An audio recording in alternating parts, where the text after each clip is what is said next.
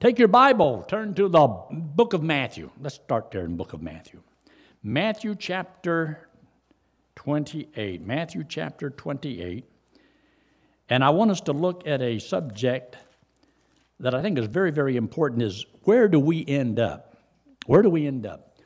And who are we? And so here in the book of Matthew in chapter 28, the disciples were told to do something. They were commanded by God to go into all the world and preach the gospel. So here in verse 18, he says, Jesus came and spake unto them, saying, All power is given unto me, heaven and in earth. Go ye therefore, teach all nations, baptizing them in the name of the Father, and of the Son, and of the Holy Ghost, teaching them to observe all things whatsoever I have commanded you, and lo, I am with you always, even to the end of the world. This is what we consider to be the Great Commission, a great command to go into all the world and preach the gospel to every creature. As far as I know, this command has never been rescinded. It means it must still be in effect. So I guess we're to do this until the end of the age, till it's all over with. I know it's going to cover our lifetime, but even though he told them to go, I want you to look at something else that he said in the book of Luke in chapter 24. So turn to Luke chapter 24. In Luke chapter 24, Christ has come back from the dead. And he says there, after he had talked to some of them and um, showed them some of the scriptures, and he opened it up to them so they could see that the law, the prophets, and the Psalms taught about Christ. And so he says in verse 45 Then opened he their understanding that they might understand the scriptures. We're always seeking to understand what the Lord says. That's why he gave us the Holy Spirit in order to teach us what the Bible teaches. And sometimes we always will come up to the same conclusion, not all the time. But in verse 46, he says, Thus it is written, and thus it behooved Christ to suffer and to rise from the dead the third day, that repentance and remission of sin should be preached in his name among all nations, beginning at Jerusalem. This is the same that we find over there in the book of Matthew to go into all the world, preach the gospel to everybody, and the message they were supposed to preach is repentance and remission of sins. You see, everybody is to believe on the Lord Jesus Christ. Repent means to change your mind. You cannot save yourself by your works. So it's encouraging a person not to trust in your works because God can save you by forgiving you of your sins. You see, that's what it means to be redeemed by the blood of Christ, as it says in Colossians in chapter 1, verse 13 and 14, when he's talking about by his blood you were redeemed by the blood of Christ the forgiveness of sins. To forgive you is because He paid for it. He just doesn't forgive you of sins. Because the law of God demands a death payment. So God has to be righteous and He has to be just when He justifies the ungodly. So, therefore, Jesus Christ dies on the cross, paid for our sins, gives us as a free gift everlasting life. We go to heaven because we have been forgiven. If I've been forgiven, it means that they're not held against me. It means that I don't have a sin to go to hell and pay for because He paid for all of mine. Now, that means that you must believe He did it for you for that payment to be put to your account. But notice what He says in verse 49 And behold, I send the promise of my Father upon you, but tarry ye in the city of Jerusalem until. So they're to go, but before they go, they were also commanded to wait in Jerusalem until they were endued with power from on high. Now, we know that in the book of Acts, chapter 1, verse 8, he says, Ye shall receive power after that the Holy Ghost has come upon you, and you shall be witnesses unto me in Jerusalem and Judea and so forth, and Samaria and the uttermost parts of the earth. So that's when they were supposed to go, when the Holy Spirit came. Now, take your Bible and turn to the book of Acts you need to really understand what is the church? What is this body of Christ? who is the bride of Christ? Those three things you must resolve in your mind and try to put it together. There is only three different groups in the world. The Bible says that is the Jews, the Gentiles, the church of God. There isn't anybody else. There is no other group. So the church is the church. It's the body, and it is the bride of Christ. Now, here in the book of Acts, I want you to look there in verse 4 of chapter 1. Acts chapter 1. And notice in verse 4. In verse 4, and being assembled together with them, commanded them that they should not depart from Jerusalem. Well, that's exactly what we just read in the book of Luke, chapter 24.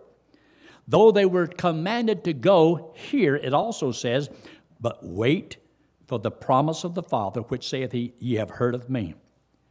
For John truly baptized with water, but ye shall be baptized with the Holy Ghost not many days hence.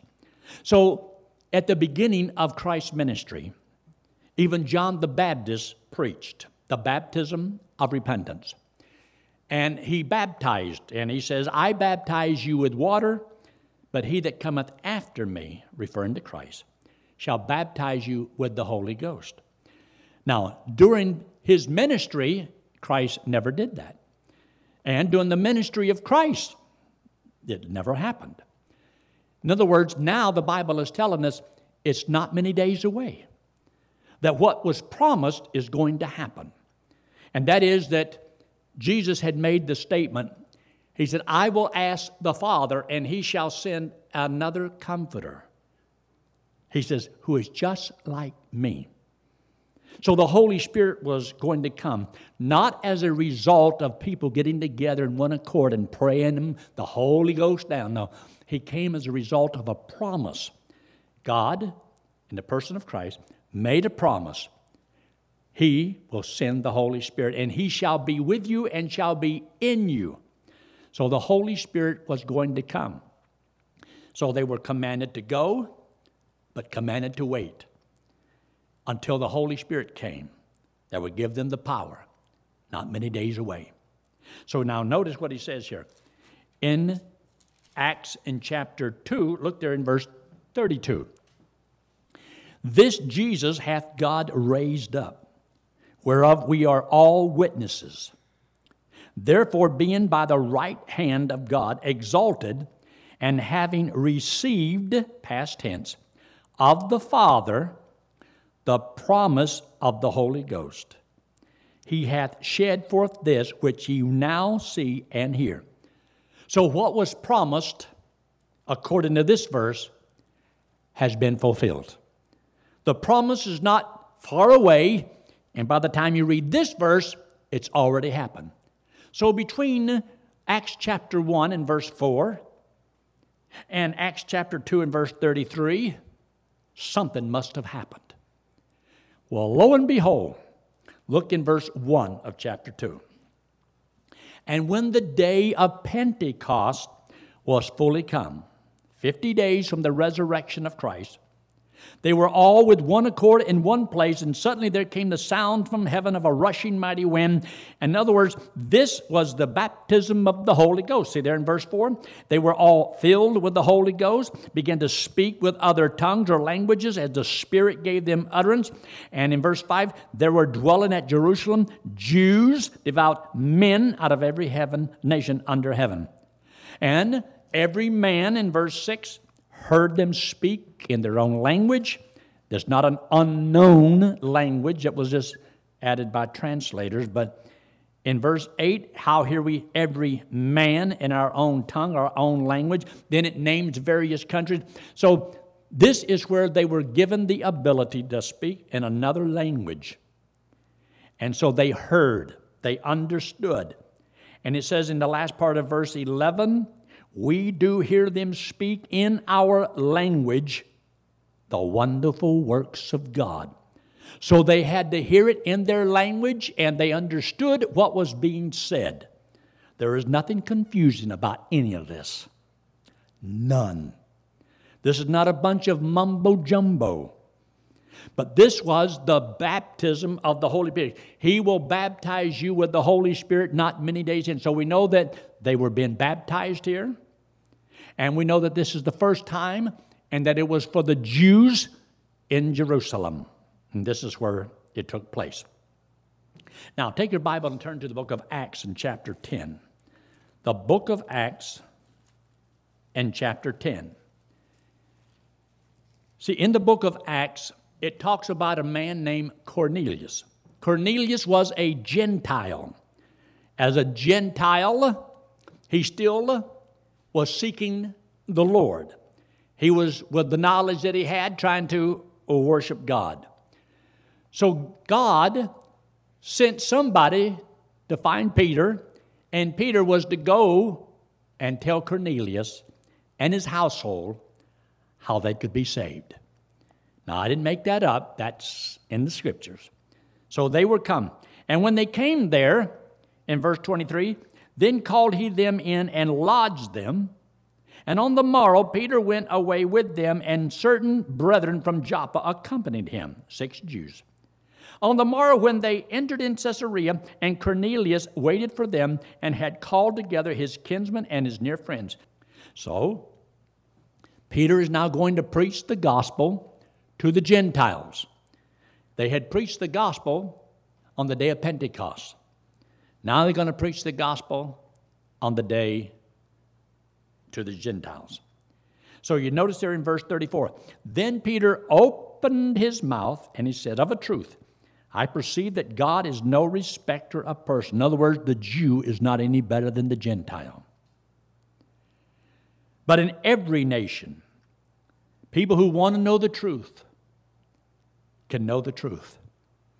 So he says here, the word is going to be preached. In verse 37, talking about Jesus Christ, that word, I say ye know, which was published throughout all Judea and began from Galilee unto the baptism which John preached.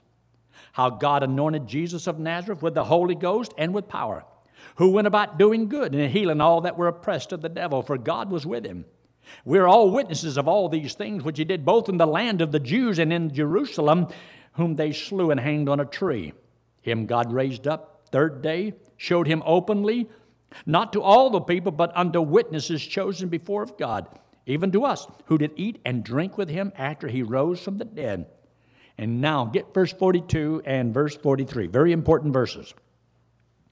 And he commanded us to preach unto the people and to testify that it is he which was ordained of God to be the judge of the quick and the dead. In other words, Peter said, This is the message that we were given and commanded by God to go into all the world and preach the gospel. And what was this gospel they were supposed to preach? Well, look in verse 43. To him give all the prophets witness that through his name whosoever believeth in him shall receive remission of sins. See, if God will take all of your sins away, there's none for you to pay for. Whosoever believeth in him, if you don't believe in him, then that payment Christ made is not put to your account. Those that believe on him are forgiven. That is what we preach. So if God has forgiven me of all my sins, then there's no sin for me to pay for. Now, what I want you to see is this in this chapter, when he was preaching this, look there in verse 44. While Peter yet spake these words, the Holy Ghost fell on all them which heard the word. And they of the circumcision, the Jews, which believed, were astonished. That's the ones who came with Peter. He says, as many as came with Peter, because that on the Gentiles also was poured out the gift of the Holy Ghost. So it happened on the day of Pentecost. Now it happens on the Gentiles. And so it made the statement here that they were saved, received the Holy Spirit, and yet they had not yet been water baptized. Some people say you got to be water baptized to be saved. I don't believe that the Lord would give the Holy Spirit to lost people. So you see there in verse 47 Can any man forbid water that these should not be baptized, which have received, that's past tense, received the Holy Ghost as well as we. So they've already been saved, received the Holy Spirit, and baptized into the body of Christ, as I'll show you in just a moment. Now, chapter 11, in verse 14, he says, When he went to see Cornelius, as he rehearses the story of what took place to the Jewish people back there in Jerusalem, he explained to them what had happened. He says, Who shall tell thee words whereby thou and all thy house shall be saved. So that shows you that Cornelius and his household, his kinsfolks, were not saved. But when you read verse 44, 45, and 46 of chapter 10, now they are saved. And so he makes this statement in verse 15 And as I began to speak, the Holy Ghost fell on them as on us at the beginning. At the beginning. So we know when it started, and we know what happened. On the day of Pentecost, when the Holy Spirit came, God took Jews, and here in the book of Acts, chapter 10, He took Gentiles and put them together and formed one body. They are the body of Christ. That is the church. Now, I want you to, to see that because it's so important. See there in verse 17? For as much then as God gave them the like gift as He did unto us, who believed on the Lord Jesus Christ, what was I that I should withstand God? So, Jews and Gentiles are all saved the same way by faith and faith alone in what Christ did. And the message that Peter preached was what Christ commanded them to preach the forgiveness of sins. Why? Because Christ had died and paid for all the sins of the world. And he says that the prophets give witness that this is true. They prophesied about this happening. So, in the last part of verse 18, where he said, When they heard these things, they held their peace and glorified God, said, Then hath God also to the Gentiles, also to the Gentiles. So, we know that on the day of Pentecost, at the beginning, he says it happened to us. And when did it begin? On the day of Pentecost. That's important because it tells you when the church was born on the day of Pentecost. And it is made up of believing Jews and Gentiles being put together in one body. Now take your Bible, turn to the book of 1 Corinthians in chapter 12. 1 Corinthians and chapter 12. 1 Corinthians chapter 12, you'll notice there in verse 12. And he's not talking to the most spiritual people in all the world. He is talking to very carnal Christians. But in the first part of the book, it says to the saints at Corinth. They're still saints, they just weren't living like a saint. Saint means that they have been made pure and holy because of what Christ did for them. You're not a saint because you live like a saint. I am a saint, not Bernard. I am a saint because I've trusted Christ as my Savior. I've been made pure and holy and set apart. I belong to the Lord. So in verse 12, he says, For as the body is one and hath many members, all the members of that one body, being many, are one body. So also is Christ. For by one Spirit are we all baptized into one body, whether we be Jews, Gentiles, whether we be bond or free, have been all made to drink into one Spirit. So believing Jews and Gentiles brought together, one body, one Holy Spirit. So we have all been baptized by the Holy Spirit the day you trusted Christ as your Savior. I am not seeking to be baptized. If I'm seeking to be baptized by the Holy Spirit, then what I'm saying is I'm not part of the body of Christ now. I am a part of the body of Christ because I have been baptized. And it's not based upon how you live because these Christians here weren't living so well. They had terrible testimonies. But it doesn't change the fact about what the Lord does. So when you trusted Christ as your Savior, God takes you and puts you into the body of Christ. Now, that being true, and I believe that it is, it's important to go to the rest of it and see what happens to this body of Christ. Turning your Bible to the book of Ephesians in chapter 1. The book of Ephesians in chapter 1. This is a, a letter written to the church at Ephesus. And at the church at Ephesus, he makes some wonderful statements And look there in chapter 1 and verse 22. Chapter 1, verse 22. And he says here, and hath put all things under his feet, and gave him to be the head over all things to the church, which is his body, the fullness of him that filleth all in all.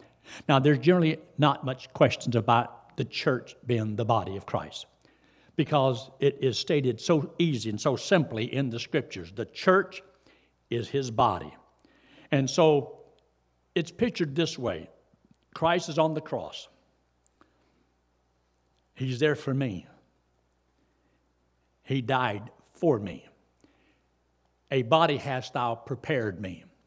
So when he died on the cross, he did it in my place. So when I believe He did it for me, it's kind of like the Holy Spirit of God takes me and places me into the body of Christ. Like I died on that cross and I paid for my own sins. I really didn't do it, but I was crucified with Christ. Nevertheless, I live. Yet not I, but Christ liveth in me. And the life which I now live, I live by the faith of the Son of God who loved me, gave Himself for me. So I am in Christ. And whenever you trusted Christ, you are placed in Christ. And you'll be surprised how many scriptures talks about those that are in Christ. So you're placed by the Holy Spirit into the body of Christ as though you died on that cross. So all of us believers. Well, when did this first take place? The first baptism on the day of Pentecost. So we know when it started. The birth of the church began at that time. When does it end? Well, we believe it ends when the rapture takes place and the Lord takes his body out of this world. But what I want you to see there is in verse 23 which is his body, the fullness of him that filleth all in all. So we know that his body is the church. He is the head of the body.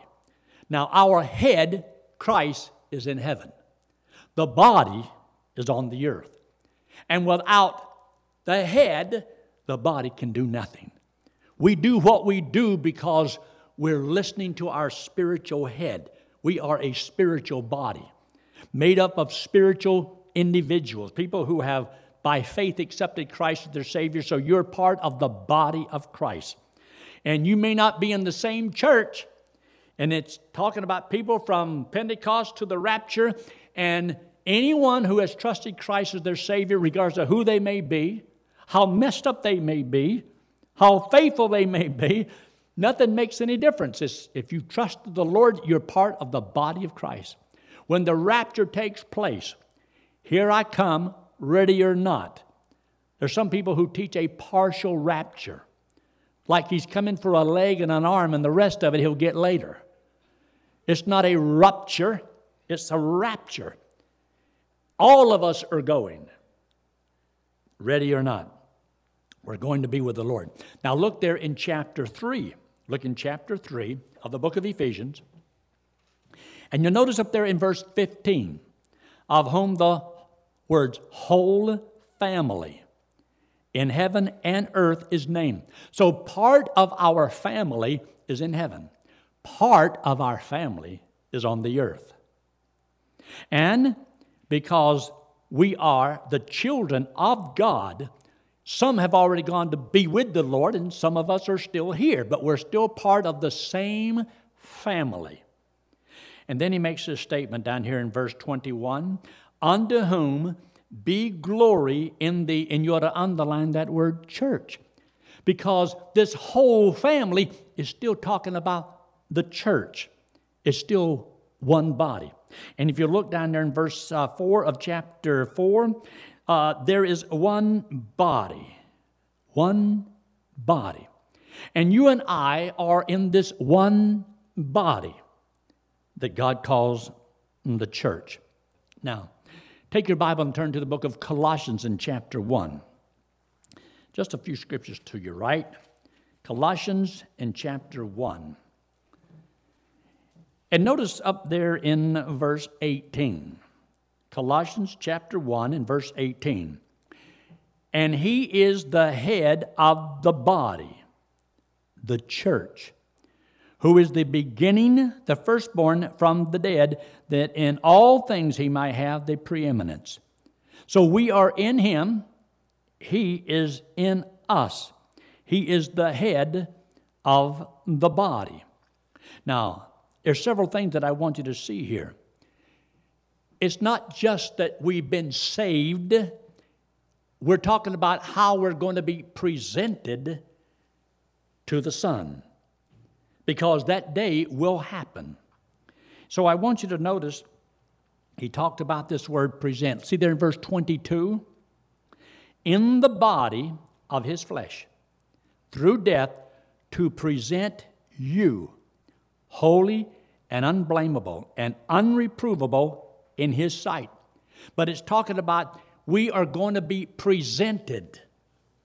Now look there in verse 28 whom we preach, warning every man, teaching every man in all wisdom, that we may, and you ought to get to present every man perfect or mature in Christ Jesus.